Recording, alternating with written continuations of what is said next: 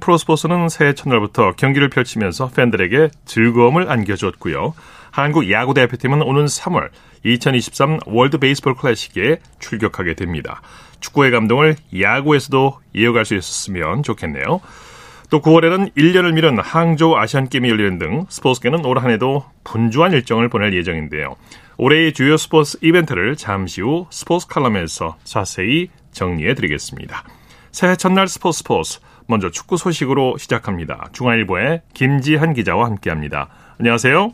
네, 안녕하세요. 자, 새해 첫날부터 유럽에서 축구 경기가 펼쳐지고 있는데요.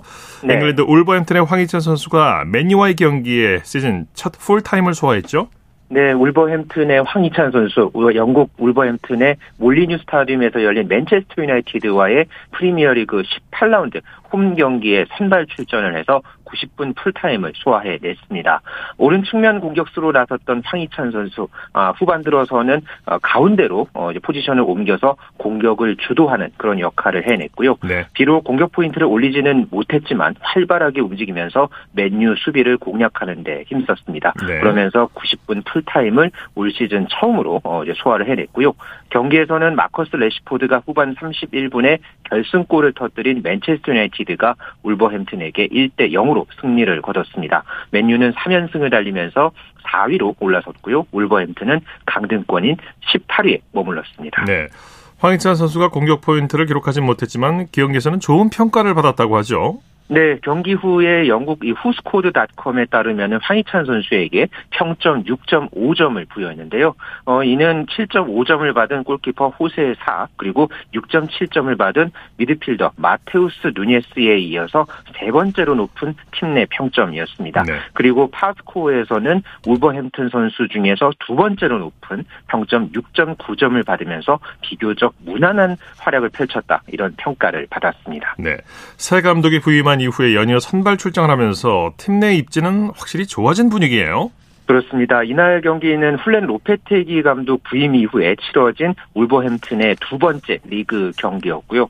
지난 에버턴전에 이어서 황희찬 선수 두 경기 연속 선발 명단에 이름을 올렸고 또 두 번째 경기에서는 풀타임까지 활약을 했습니다. 예. 무엇보다가 다양한 포지션을 소화하는 역할을 어, 어느 정도 보여주면서 자신의 가치를 그라운드에서 증명한 것 역시 소득이라고 할 수 있겠는데요. 예. 공격수로서 앞으로 어, 공격 포인트를 비롯해서 득점 본능만 조금 더 과시한다면은 충분히 앞으로도 팀 내 입지 더욱더 긍정적으로 나아질 것으로 기대합니다. 네. 토트넘의 손흥민 선수는 잠시 후 밤 11시부터 아스톤빌라와의 경기를 앞두고 있죠? 그렇습니다. 잠시 후 밤 11시에 영국 런던 토트넘 하스퍼 스타디움에서 토트넘과 에스턴 빌라의 경기가 어, 예정이 되어 있는데요.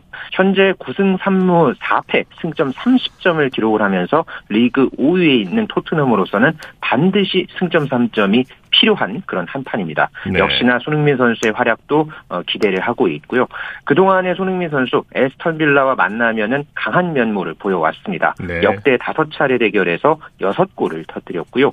특히 가장 최근에 맞붙었던 지난 4월에는 이 손흥민 선수의 해트트릭에 힘입어서 또 토트넘이 4대 0으로 대승을 거뒀던 그런 또 좋은 기억이 있습니다. 예. 아, 올 시즌 리그에서 3골 2개 도움을 기록을 하지만은 최근에 공격 포인트가 없었던 이 손흥민으로서는 9개월 전에 이 좋은 기억을 살려서 새해 첫날에 첫 득점포를 어, 가동하는 모습 한번 기대해 보겠습니다. 네, 잠시 후 11시부터 손흥민 선수의 토트넘이 경기를 갖습니다. 네. 지난 한 해 대단한 활약을 펼쳤던 손흥민 선수 한 축구 데이터 전문 업체에서 선정한 2022년 올해의 프리미어리그 베스트 11에도 선정됐다고요. 네, 어, 2022년에 열린 2021-22 시즌 그리고 22-23 시즌에 모두 출전한 선수를 대상으로 해서 이 축구 데이터 전문 업체 옵타가 각종 데이터 등을 활용해서 구성한 프리미어리그 베스트 11에 손흥민 선수가 왼쪽 날개 공격수로 어, 선정이 됐습니다. 예. 어, 지난 시즌에 23골을 기록하면서 아시아 최초의 득점왕을 차지했던 손흥민 선수 2022년에는 1년간 18골을 기록을 했고 특히나 오른발로 득점한 것과 왼발로 득점한 것이 나란히 9골씩으로 같았다는 부분에서 예. 아주 또 높은 그런 어떤 가치를 매기는 모습이 눈에 띄었습니다. 네. 손흥민 선수 외에도 팀 동료인 해리 케인 선수 그리고 레스터 시티의 제임스 매디슨이 이 베스트 11 공격진에 함께 선정됐습니다. 네, 손흥민 선수가 지난 시즌에 23골로 득점왕에 올랐었는데 지금 프리미어리그에서는 맨시티의 엘링 홀란 선수의 득점 행진이 정말 놀라울 정도인데요. 네. 이 해가 바뀌기 전에 또 한 골을 추가해서 리그 21호 골을 성공시켰죠. 그렇습니다. 아, 지금 맨시티의 엘링 홀란 선수의 득점포 가동이 정말 언제까지 어, 이어질지 아주 관심이 점점 더 어, 높아지고 있는데요. 예. 어, 오늘 새벽에 영국 맨체스터의 에티하드 스타디움에서 열린 18라운드 맨시티와 에버턴의 경기에서 엘링 홀란 선수 전반 24분에 리야드 마레즈가 측면에서 내준 패스를 오른발 슈팅으로 연결을 해서 상대 골망을 흔들면서 리그 21호 골을 터뜨렸습니다. 네. 지난해 12월 29일 리즈전에서 두 골을 터 터뜨린 데 이어서 두 경기 연속 골을 터뜨렸고요. 팀은 1대1로 비긴 가운데 어, 홀란 선수는 2위 해리케인과의 골 격차를 또 8골까지 아, 벌리면서 네. 아주 독보적인 득점 페이스를 이어갔습니다. 이건 뭐 따라잡기는 좀 어려울 것 같은데. 네. 현재 추세라면 홀란 선수가 몇 골까지 가능할까요? 네, 현재 일단 홀란 선수가 이번 골로 인해서 예, 프리미어리그 득점 기록도 함께 바꿨습니다. 네. 해가 바뀌기 전에 21골을 넣은 어, 최초의 프리미어리거로 어, 이제 기록이 됐는데요. 현재 15경기에 출전해서 21골을 터뜨린 홀란 선수. 예. 현재로서는 프리미어리그 한 시즌 최다골 기록인 34골을 넘어설 가능성은 충분해 보입니다. 예. 아직 어, 맨시티가 23경기가 남아 있고요. 네. 현재 경기당 1.4골을 자랑하고 있는 득점력을 감안한다면은 산술적으로는 남은 시즌 동안 32골을 더 추가를 해서 네. 한 시즌에 무려 53골을 넣을 수 있다는 예. 그런 게 이제 가능하다는 전망까지 나오고 있습니다. 네, 부상이 없이 쭉 간다면은 45골 이상은 뭐 뽑아낼 수도 있을 것 같은데요. 어, 충분히 가능해 보입니다. 네. 네. 지금 유럽 빅리그에서 한 시즌에 가장 많은 골을 넣은 선수는 누굽니까? 네, 리오넬 메시 선수가 2011, 2012 시즌에 스페인 바르셀로나 소속으로 해서 라리가 그리고 UEFA 챔피언스 리그 등 60경기에 어, 나와서 73골을 기록한 게 예. 있었고 예. 특히나 이 시즌에서 라리가에서만 50골을 어, 성공을 시켜서 예. 어, 유럽 5대 빅리그에서 가장 많은 골을 넣은 것으로 현재까지 기록이 되고 있습니다. 네. 만약 현재의 이 페이스라면은 이 홀란 선수 충분히 이 메시의 기록도 넘을 것으로 점쳐지고 있습니다. 예. 자, 아스날도 브라이턴을 잡으면서 10경기 연속 무패를 달리면서 프리미어리그 단독 선두를 질주하고 있죠. 네, 이번 시즌에 아스널의 이 좀 이 승점 행진이 계속해서 또 이어지고 있는 분위기인데요. 브라이턴 앤 호브 알비온을 상대로 해서 4대 2로 아스널이 승리를 거두면서 최근 5연승 포함해서 10경기 연속 무패 행진을 달렸습니다. 그러면서 14승 1무 1패 승점 43점을 기록을 하면서 어, 단독 선두를 질주했고요. 네. 이날 또 맨시티가 1대 1로 비겼기 때문에 2위 맨시티와의 승점 차도 7점으로 벌리면서 어, 당분간 아스널의 질주가 계속 이어질 것으로 예상됩니다. 네. 자, 사우디 알 나스르로 팀 이적을 확정한 호날두가 끝까지 유럽 무대에 대한 미련을 버리지 못했다. 이런 비하인드 스토리가 전해졌다고요. 네, 이 스페인 마르카의 보도에 따르면요, 이 호날두가 마지막까지 과거에 이제 자신이 뛰었던 이 레알 마드리드가 이제 자신을 어, 받아주기를 기대했다. 어, 이런 지금 보도가 있었습니다. 예. 막판까지 이 레알 마드리드의 어, 어떻게 보면은 이 계약 호출을 뭐 기다리는 그런 모습이 있었지만은 결국은 이 사우디의 알 나스르로의 어, 팀 이적을 확정을 했고요. 어, 이번 이 계약과 계약 내용과 관련해서 미국 CBS 스포츠는 호날두가 아, 자신이 원할 경우에 감 감독을 경질할 수도 있는 전례 없는 권한을 보유하고 있다. 어렵게 전하기도 해서 어, 이런 또 비하인드도 상당히 좀 흥미로운 면이 좀 있었습니다. 예, 알라스르 구단은 이제 호날두 영입 효과를 벌써부터 누리고 있다고 하죠. 네, 벌써 이 알 나스르 구단은 SNS 팔로우 숫자가 86만 명에서 하루 만에 5배 이상 늘어난 500만 명을 바라볼 아, 정도로 네. 어, 예, 증가했다고 전해지고 있고요. 또 이 알라스르의 이 호날두의 이 유니폼이 또 벌써 이 판매량이 아주 크게 늘면서 뭐 이미 지금 다 이제 판매가 완료가 됐다는 뭐 그런 지금 소식도 함께 나오고 있습니다. 네. 그만큼 호날두를 영입한 효과가 알라스르 구단에 벌써부터 이어지는 분위기입니다. 네, 소식 감사합니다. 네, 감사합니다. 축구 소식 중화일보의 김지한 기자와 살펴봤습니다.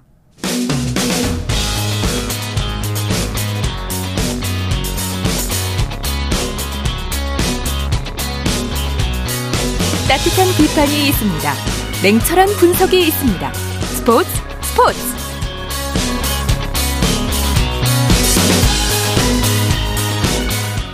일요일 스포츠 스포츠 생방송으로 함께하고 계십니다. 9시 30분 지나고 있습니다. 이어서 프로배구 소식입니다. 스포츠 동아의 강산 기자와 함께합니다. 안녕하세요. 네, 안녕하세요. 새해 복 많이 받으십시오. 네, 새해 복 많이 받으십시오. 네, 올해도. 생생한 배구 소식 빠르고 정확하게 전해드리겠습니다. 예, 기대하겠습니다. 오늘 새해 첫날인데 배구장에는 얼마나 많은 관중이 찾으셨나요? 네, 뭐 예상하셨던 대로 새해 첫날에도 팬들의 배구 사랑은 대단했는데요. 남자부 경기가 열린 안산에는 1,906명, 여자부 경기가 열린 화성에는 2,461명의 관중이 입장해서 팬들의 함성으로 2023년의 출발을 알렸습니다. 네. 먼저 남자부 경기부터 살펴보죠. OK금융그룹이 대한항공에 완승을 거두고 기분 좋게 승리를 거뒀네요. 그렇습니다. 남자부 경기에서는 OK금융그룹이 대한항공을 3대 0으로 꺾었습니다. 3위를 유지한 OK금융그룹은 대한항공의 10연승을 저지했는데요. 대한항공은 올 시즌에 3패 중 2패를 OK금융그룹을 상대로 당했습니다. 네. OK금융그룹은 서브도 좋았고 수비도 안정적이었어요. 그렇습니다. 오늘 서브로 대한항공의 리시브 라인을 완전히 흔들어 놨는데요. 접전을 이겨낸 뒷심도 승리 요인이었습니다. 1세트 28대 26, 2세트 25대 23의 승리가 3세트까지 탄력을 받게 했습니다. 네. 레오와 박승수 선수의 서브가 아주 위력적이었죠. 그렇습니다. 오늘은 사실 레오 선수의 공격 성공률이 그렇게 높지는 않았습니다. 26점을 올리면서 공격 성공률은 41%에 그쳤지만 서브로 5점을 올리면서 본연의 임무를 다했고요. 반대편에서 차지환 선수가 블로킹 4개 포함 15점을 올린 것도 굉장히 큰 힘이 됐는데요. 네. 특히 박승수 선수가 결정적인 서브 득점 포함해서 9점을 올리면서 팀에 상당히 좋은 옵션으로 자리매김을 했습니다. 네. 대한항공은 10연승이 무산됐는데 조금 아쉬울 것 같, 많이 아쉬울 것 같아요. 그렇죠. 사실 주전 세터 한 선수가 코로나19 확진으로 결장한 게 가장 아쉬웠죠. 예. 링컨이 12점, 임동혁이 11점을 올리면서 공격 성공률은 50%가 넘었지만 결정적인 순간 공격이 차단당하면서 흐름이 끊긴 게 조금 아쉬웠고요. 틸리카이넨 감독도 10연승이 무산된 것보다 오늘 경기에 패한 것 자체가 아쉽다고 승부욕을 드러냈습니다. 네. OK금융그룹과 대한항공이 V리그 경기를 치른 뒤에 최이서 매치를 벌이기로 했다는데 이 최이서 매치에 대해서 좀 설명해 주시죠. 네, 체이서 매치는 남자부 팀들이 올 시즌부터 본 경기에 출전하지 않는 선수들의 자신감과 실전 감각을 끌어올리고자 치르는 연습 경기 형태의 경기입니다. 네네. 본 경기가 열리는 날 양 구단이 합의하면 경기 후에 진행이 될 수 있는데요. 오늘 OK금융그룹과 대한항공도 그 경기를 펼쳤고 특히 음. OK금융그룹의 주축 선수였던 송명근과 이민규가 출전해서 복귀를 위한 시동을 걸었습니다. 네.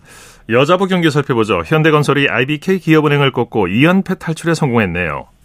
그렇습니다. 여자부 경기에서는 현대건설이 기업은행을 3대 0으로 꺾고 2연패에서 벗어났습니다. 네. 외국인 선수 야스민의 부상 이탈로 정상적인 스쿼드를 꾸리기가 좀 어려운 상황이지만 국내 선수들이 힘을 모아 값진 승리를 따냈습니다. 네. 1세트가 아주 재밌었죠? 사실 그 1세트 그 역전을 한 대목에서 승부가 갈렸다고 볼수 예, 있는데요. 네. 현대건설이 1세트 7대 12로 끌려가던 상황에서 황민경의 퀵오픈을 시작으로 잇따라 10점을 뽑아내면서 기세를 올렸습니다. 네. 이후 기업은행 선수들의 플레이가 경직되면서 현대건설이 손쉽게 경기를 운영했습니다. 네. 황현주, 양효진 선수의 활약이 좋았죠. 그렇죠. 국내 삼각편대의 활약이 상당히 좋았습니다. 황현주가 오늘 양팀 통틀어 최다인 17점을 올렸고요. 양효진이 19점, 황민경이 10점을 기록했는데요. 특히 3세트 23대 23 상황에서 리베로 김현견 선수가 멋진 다이빙 딕으로 두 개를 걷어 올린 게 굉장히 큰 힘이 됐습니다. 네. 자, 프로배구 중간 순위 살펴볼까요? 네, 남자분은 승점 44점의 대한항공이 선두고요. 36점의 현대캐피탈이 2위, 30점의 OK금융그룹과 26점의 우리카드, 20점의 한국전력이 3, 4, 5위를 달리고 있고요. 승점 15점의 KB손해보험과 삼성화재가 세트 득실률에서 차이로 6위와 7위입니다. 네. 여자분은 승점 45점의 현대건설이 선두고요. 42점의 흥국생명이 2위, 25점의 GS칼텍스와 24점의 한국도로공사, KGC 인삼공사, 22점의 기업은행이 3위부터 6위를 형성하고 있고 승점 4점의 페퍼저축은행이 7위입니다. 네. 소식 감사합니다. 네, 고맙습니다. 프로배구 소식 스포츠 동아의 강산 기자와 함께했고요. 이어서 프로농구 소식입니다. 조현일 농구 해설위원과 함께합니다. 안녕하세요. 네, 안녕하십니까. 자, 코트 위에서 팬들과 새해를 맞는 농구 영신 매치가 3년 만에 치러졌죠? 네, 그렇습니다. 농구를 보면서 새해를 맞는 이 농구 영신은 이 프로농구 최고의 인기 이벤트입니다. 네. 아, 코로나19로 멈췄다가 3년 만에 재개되면서 또 그 열기가 어느 해보다 뜨거웠는데요. 아, 4,100석이 매진된 가운데 아, 이 원주에서는 또 선수들이 직접 적은 감사 메시지를 받은 어, 또 이 팬들이 또 즐거워하기도 했었고요. 예. 또이 가족과 선수들의 건강을 빌면서 또 영, 열띤 응원전을 펼쳤습니다. 아, 많이 오셨네요. 4,100석이 매진이 됐군요. 네. 네. 농구 영신 매치 결과는 어땠나요? 네, 이 홈팀인 DB가 승리를 따냈습니다. 102대 90으로 어, KCC를 꺾었는데요. 어, 오후 밤 10시에 시작한 경기였습니다. 네. 어, 홈팀 DB 선수들의 컨디션이 좋았습니다. 어, 정호영 선수가 올 시즌 들어서 가장 좋은 활약을 펼쳤고 또 김종규 선수의 활약도 빛났습니다. 어, 주전 선수들이 고른 활약을 펼쳤고요. 아, 반대로 KCC는 최근 11경기에서 9승 2패로 아주 좋은 성과를 냈지만 이 허웅 선수를 비롯해서 뭐 라거나 이승현 등 어, KCC를 이끄는 주력 선수들의 컨디션이 좋지 못했습니다. 네. 결국 이 DB가 무려 102점을 넣으면서 12점 차 대승을 따냈습니다. 네. SK와 삼성의 S더비도 열렸죠? 네, 그렇습니다. 지난해 어, 크리스마스에 이어서 또 신년에 어, 이 삼성과 SK가 만났습니다. 예. 어, S더비의 승자는 다시 한번 서울 SK였는데요. 서울 삼성과 치른 4라운드 맞대결에서 86대 67로 이겼습니다. 아, 이 쿼터까지는 접전이었습니다만 아, 3쿼터부터 김선영, 최준영, 또 허일영, 최부경, 이 자밀원이의 빅 라인업을 앞세운 SK가 승기를 잡았고요. 네. 아, 공수 양면에서 상대를 압도하면서 여유 있게 승리를 따냈습니다. 네. 어, 오늘 승리로 SK는 2연승과 함께 시즌 전적이 15승 12패가 됐습니다. 네. 새해 전, 첫 경기부터 승리를 거둔 전희철 감독 선수들을 칭찬했네요. 네, 이 전희철 감독이 굉장히 만족스러워했습니다. 예. 어, 선수마다 자기 몫을 해줬고 또 3라운드에도 수비 실수가 있었지만 어, 이번에는 실수를 반복하지 않았다는 얘기도 했습니다. 네. 또 이번 어, 휴식기 동안에 에, 속공 훈련을 많이 했는데 에, 훈련대로 잘 됐고 또 오늘처럼 어, 훈련을 했던 부분이 실전에서 나오게 되면 어, 선수들 전체가 자신감을 갖게 될 수 있고 또 감독 본인도 어, 자신감을 게- 갖는 계기가 됐다 이렇게 이야기를 했습니다. 네. 자, 현대모비스는 LG를 꺾고 새해 첫 경기를 승리로 장식했죠? 네, 그렇습니다. 아, 현대모비스가 창원체육관에서 열린 LG 세이커스와의 3라운드 맞대결에서 77대 73으로 이겼습니다. 어, 오늘 승리로 현대모비스는 16승 11패를 기록하게 되면서 LG를 끌어내리고 2위로 올라섰고요. 어, 선두 안양 KGC 인삼공사와의 승차가 3경기로 줄었습니다. 예. 오늘 경기는 특히 쌍둥이 형제 감독 대결로 더 관심을 끌었어요. 네, 그렇습니다. 뭐 앞서 열린 1, 2라운드 맞대결에서는 어, 모두 형인 이 조상현 감독이 이끈 LG가 이겼습니다. 네. 자, 하지만 새해 첫날 열린 시즌 세 번째 맞대결에선 동생인 이 조동현 감독이 처음으로 승리를 이끌었는데요. 어, 조동현 감독이 이끄는 모비스는 73대 72로 앞서던 종료 31.9초를 남기고 이 서명진 선수가 결정적인 2점을 넣었고요. 또 종료 22.6초 전에 이 론제 아바렌토스의 이 자유투 이득점으로 결국 승부에 마침표를 찍었습니다. 네. 프림과 마레이가 오반칙 퇴장을 당하는 한마디로 혈투를 벌였죠. 그렇습니다. 이 두 선수가 뭐 경기 내내 아, 치열한 신경전을 펼쳤습니다. 아, 게이지 프림은 오늘 16점에 13리바운드로 더블 더블을 달성을 했고요. 또 LG 아셈 마레이도 아, 이 게이지 프림에 전혀 밀리지 않으면서 아, 엄청난 혈투를 펼쳤습니다. 네. 자, 하지만 뭐 프림이 이끄는 모비스가 이겼기 때문에 이 프림이 매치업에서 판정승을 거뒀다고 볼 수가 있겠고요. 또 국내 선수 가운데는 어, 현대모비스의 서명진 선수가 18득점, 또 장재석 선수가 16점을 보탰습니다. 네. KT는 캐롯을 꺾고 새해에도 연승 행진을 이어갔네요. 네, KT가 아주 뜨거운 연승을 이어가고 있습니다. 아, 오늘 고양 캐럿을 90대 77로 꺾었는데요. KT는 오늘 승리로 5연승과 함께 에, 시즌 성적 12승 15패 그리고 순위는 단독 7위를 유지했습니다. 예. 아, 반면 캐롯은 4연패 에 빠지면서 13승 14패로 6위로 내려앉았고요. 아, KT는 새로운 외국인 선수인 재로드 존스가 24점 12리바운드, 또 양홍석 선수가 24점에 10개 리바운드, 또 부상에서 돌아온 이 한희원 선수가 16득점 4리바운드로 어, 승리의 힘을 보탰습니다. 네. 자, NBA 소식 살펴보죠. 댈러스의 돈치치, 뭐 득점 1위다운 면모를 확실하게 보여줬네요. 네, 돈치치가 얼마 전에 한 경기에서 60득점 21리바운드 10어시스트. 네, 정말 말도 안 되는 기록을 내세운 적이 있는데요. 네. 자, 오늘도 무려 51점을 올리면서 어, 지역 라이벌 샌안토니오 스퍼스를 상대로 126대 125 한 점차 승리를 이끌었습니다. 네. 네, 돈치치의 맹활약 속에 아, 댈러스는 서부 컨퍼런스 4위를 유지하게 됐고요. 아, 샌안토니오 스퍼스는 홈 이점을 발휘하지 못한 채 안방에서 한 점 차로 아쉽게 패했습니다. 네. NBA를 주물럭주물럭 정말 대단한 농구 천재입니다. 네, 멤피스가 뉴올리언스를 또 크게 이겼네요. 그렇습니다. 어, 멤피스가 홈에서 열린 뉴올리언스 펠리컨스와의 맞대결에서 116대 101로 승리를 따냈습니다. 어, 3쿼터까지는 접전이었는데요. 4쿼터 점수만 33대 22, 멤피스의 리드였고 어, 뉴올리언스 펠리컨스가 자랑하는 괴물 이 자이언 윌리엄슨의 득점을 단 20득점으로 막았습니다. 또 멤피스는 공격에서 이 자 모란트가 32득점 그리고 어, 스티븐 아담스가 10득점의 리바운드를 무려 21개나 걷어내면서 어, 팀 승리에 큰 힘을 보탰습니다. 네, 소식 감사합니다.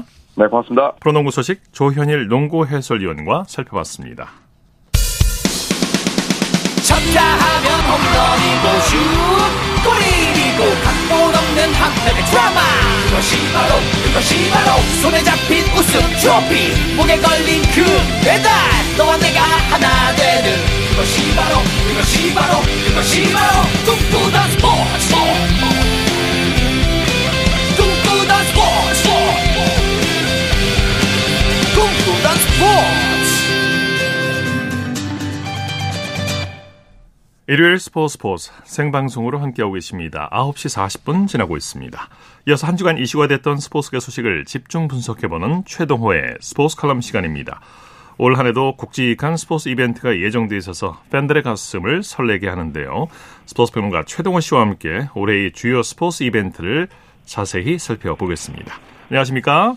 예, 안녕하세요. 네. 올해 예정된 스포츠 이벤트 중에서 가장 관심을 모으는 대회는 역시 월드 베이스볼 클래식이라고 봐야겠죠. 어, 예, 그렇죠. 이 지난해가 월드컵의 해였다라고 하면은 올해는 이 월드 베이스볼 클래식 WBC가 열리는 야구의 해다 이렇게 볼 수가 있겠죠. 예. 어, 3월에 WBC가 열리는데요. 이제 그동안에 우리는 어, 2006년 1회 대회 때 WBC 3위, 2008년 어, 베이징 동계올림픽 때 금메달, 2009년 2회 WBC 때 준우승, 그리고 2015년에 이 프리미어 12 우승을 기록했습니다. 그러면서 이 야구 강국이라는 걸 과시했었죠. 어, 이 WBC에서는 워낙 그 명승부가 많아서 야구 팬들이 기억하는 장면이 많이 있거든요. 그렇죠. 예, 그래서 아마 더 이 WBC를 야구 팬들이 기다리고 있을 것이다. 이렇게 봅니다. 네.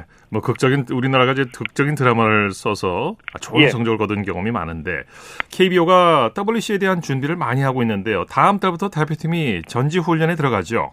어, 예, 그렇습니다. 일단 이 WBC 대표팀은 이강철 감독이 지휘봉을 잡고 있고요. 이 다음 달 8일에 이 최종 엔트리 30명을 확정질 예정입니다. 네. 아, 그리고 다음 달 14일부터 이 보름 동안 미국으로 전지훈련을 떠나서 WBC에 어, 대비할 이 계획인데, 자, 우리나라가 일본, 호주, 체코와 비주에 속해 있거든요.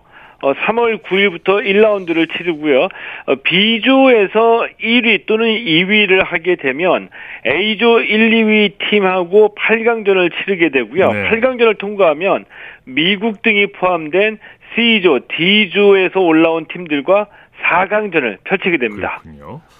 자, 올해는 여자 월드컵이 열리는 해이기도 한데 7월에 막을 올리게 되죠. 어, 예, 이 7월에 호주와 뉴질랜드에서 2023 여자 월드컵이 열리게 됩니다. 이 콜린벨 감독이 여자 축구 대표팀을 이끌고 있는데 그 지난해 아시안컵에서 어, 준우승 기록했습니다. 이 역대 최고 성적이거든요. 예. 이제 그러면서 3회 연속 월드컵 진출을 이끌어냈고요. 어, 한국 여자 축구가 현재 FIFA 랭킹 15위인데 어, 이번 월드컵에서는 콜롬비아, 모로코, 독일과 함께 H조에 속해 있고요. 어, 여자 대표팀이 2003년에 처음 월드컵 본선 무대를 밟았는데 2015년에는 16강에 오른 바가 있고요. 네. 어, 이번 대회에서도 역시 16강에 도전합니다. 네. 7월에는 세계 수영 선수권 대회도 열리는데 황선우 선수 자유형 200m에서 금메달에 도전하죠. 어, 예, 그렇습니다. 그 2022년에 그 황선우 선수가 쇼트코스 세계 수영 선수권 대회 자유형 200m에서 2회 연속 우승했고요. 어, 그러면서 이제 200m 최강자임을 확인을 했죠. 올해 7월에 그 후쿠오카에서 다시 한번 아, 진검 승부를 펼치게 되는데 루마니아의 포포비치 또 영국의 이 토움디인 선수와 함께 아, 치열한 경쟁을 펼칠 것으로 예상이 되고요. 예. 어, 7월에는 황선우 선수가 수영에서 우리의 시선을 모을 것으로 예상이 되죠. 예. 9월에는 항주 아시안 게임이 열립니다. 원래 지난해 열렸어야 하는 대회인데 코로나19로 올해 열리게 되는 거죠. 어, 예, 맞습니다. 그 2024년 파리 올림픽을 앞두고 이 테스트 이벤트라고 대, 아, 이벤트가 될 수도 있을 것 같다 이런 생각이 들기도 하거든요. 네. 야, 항저우 아시안 게임이 9월에 막을 올리게 됩니다. 이 40개 종목에서 이총 482개의 금메달을 놓고 우리나라와 중국, 일본이 아, 치열한 경쟁을 벌일 것으로 예상이 되는데 아, 한 가지 걱정이 되네요. 지금 중국의 코로나19가 또 상황이 않죠. 굉장히 악화가 됐죠. 네. 이게 지- 이, 이게 그, 그 완화되지 않으면 네. 아시안 게임이 또 일- 연기될지 않을까 뭐 예. 이런 우려도 좀 사실은 됩니다. 변수가 될 것 같기도 해요. 네. 예.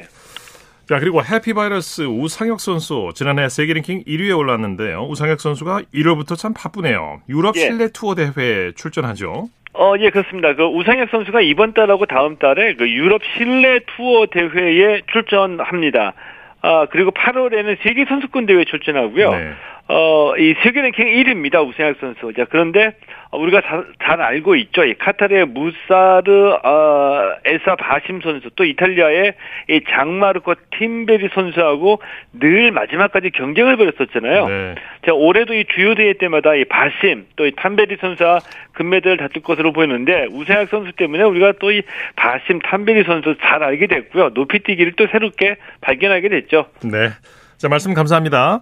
예, 고맙습니다. 최동호의 스포츠 칼럼, 스포츠 평론가 최동호 씨와 함께 했고요. 이어서 골프 소식 살펴보겠습니다.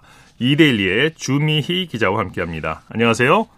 네, 안녕하세요. 네, 골프에도 새해 아시안 게임이라는 빅 이벤트가 있어요. 특히 이번 아시안 게임부터 프로 선수들이 이제 출전하기로 하면서 임성재, 김시우 같은 세계적인 선수들이 경기에 나서죠.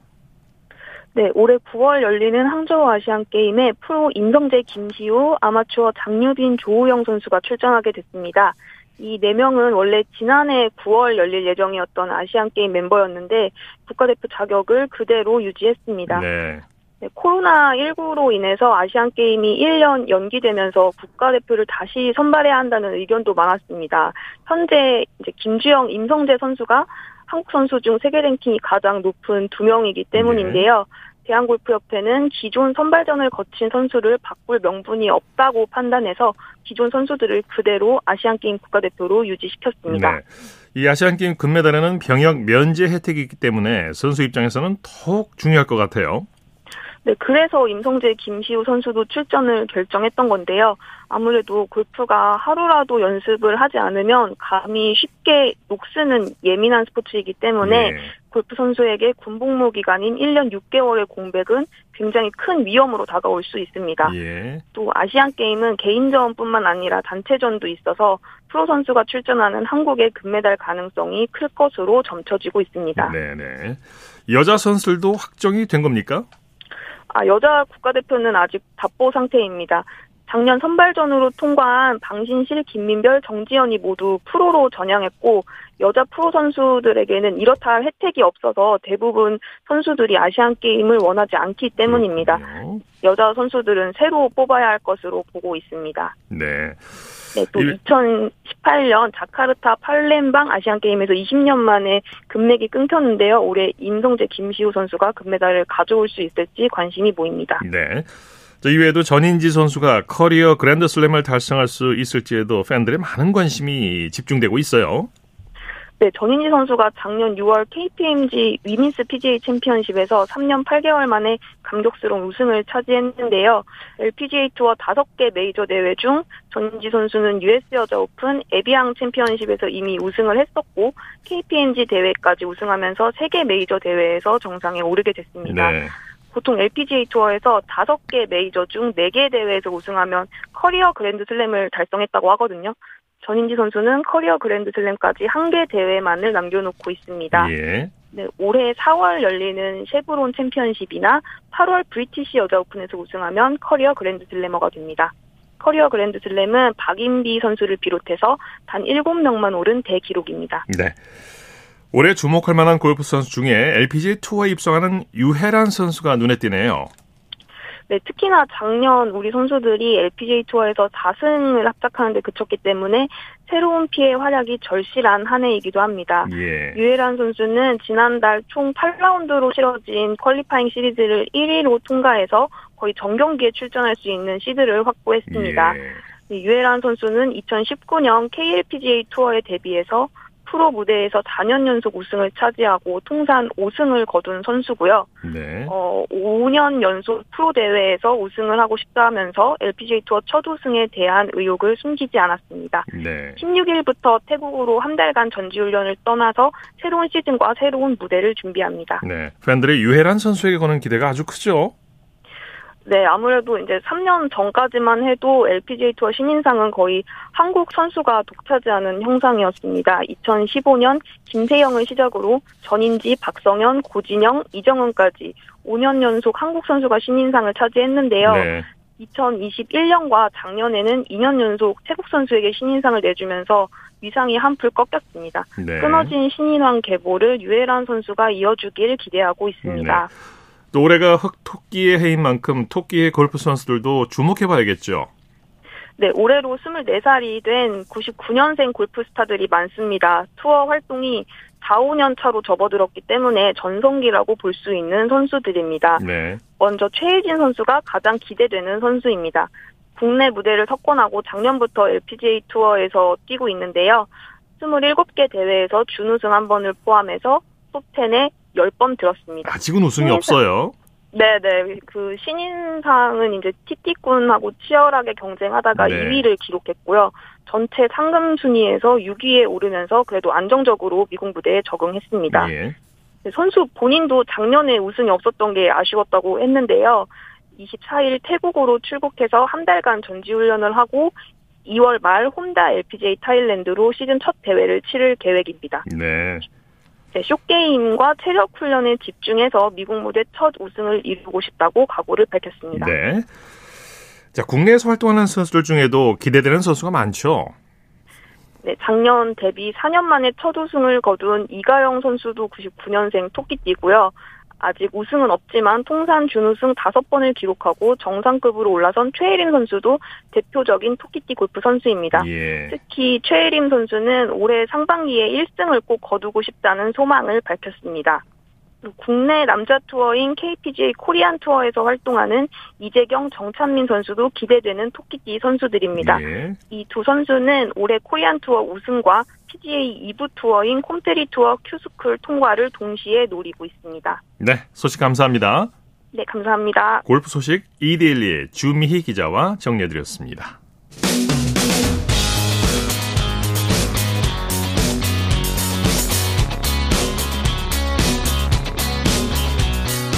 따뜻한 비판이 있습니다.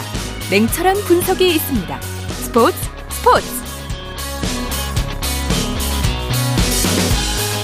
이어서 다양한 종목의 스포츠 소식을 전해드리는 일요 스포츠 와이드 시간입니다. 이혜리 리포터와 함께합니다. 어서 오십시오. 네, 안녕하세요. 아까 최동호의 스포츠 칼럼 시간에도 어, 잠깐 살펴봤습니다만 2023년에 아주 굵직한 스포츠 대회들이 기다리고 있는데 다시 한번 어, 전해주시죠. 네, 올해 스포츠 팬들 들뜨게 하는 굵직굵직한 대회들 기다리고 있는데요. 어제 KBS 9시 뉴스로 들어보겠습니다. 새해 가장 먼저 우리 곁을 찾아오는 대형 이벤트는 코로나19로 6년 만에 개최되는 월드 베이스볼 클래식 WBC입니다. 3월 8일부터 약 2주간 열리는데 1라운드에서 숙명의 라이벌 일본과의 대결이 예정돼 있어 초반부터 대회 열기가 뜨거울 전망입니다. 지난 대회 1라운드 탈락, 도쿄올림픽 노메달 등 최근 국제 무대 부진을 만회할 좋은 기회. 선수들은 카타르 월드컵의 감동을 이어간다는 각오입니다. 태극마크 달고 뛰면서 그런 압박감이 심했을 텐데 정말 잘해가지고 TV 보면서 저도 박수를 많이 쳤거든요. 그 선수들처럼 정말 열심히 뛰어보도록 하겠습니다. 제2의 이강인의 탄생이 기대되는 20세 이하 월드컵은 5월 이번엔 인도네시아에서 펼쳐집니다. 7월로 가면 먼저 황선우가 후쿠오카 세계 수영 선수권에서 대회 2연속 메달에 도전합니다. 이어 여자 축구 대표팀이 호주 뉴질랜드 여자 월드컵에서 카타르의 감동을 이어가기 위한 여정에 나섭니다. 원조 메시 지소연의 첫 메시 청가람이 남자 축구에 이어 월드컵 16강을 이뤄낼지 기대를 모읍니다. 네, 이제 여자 월드컵이 있습니다.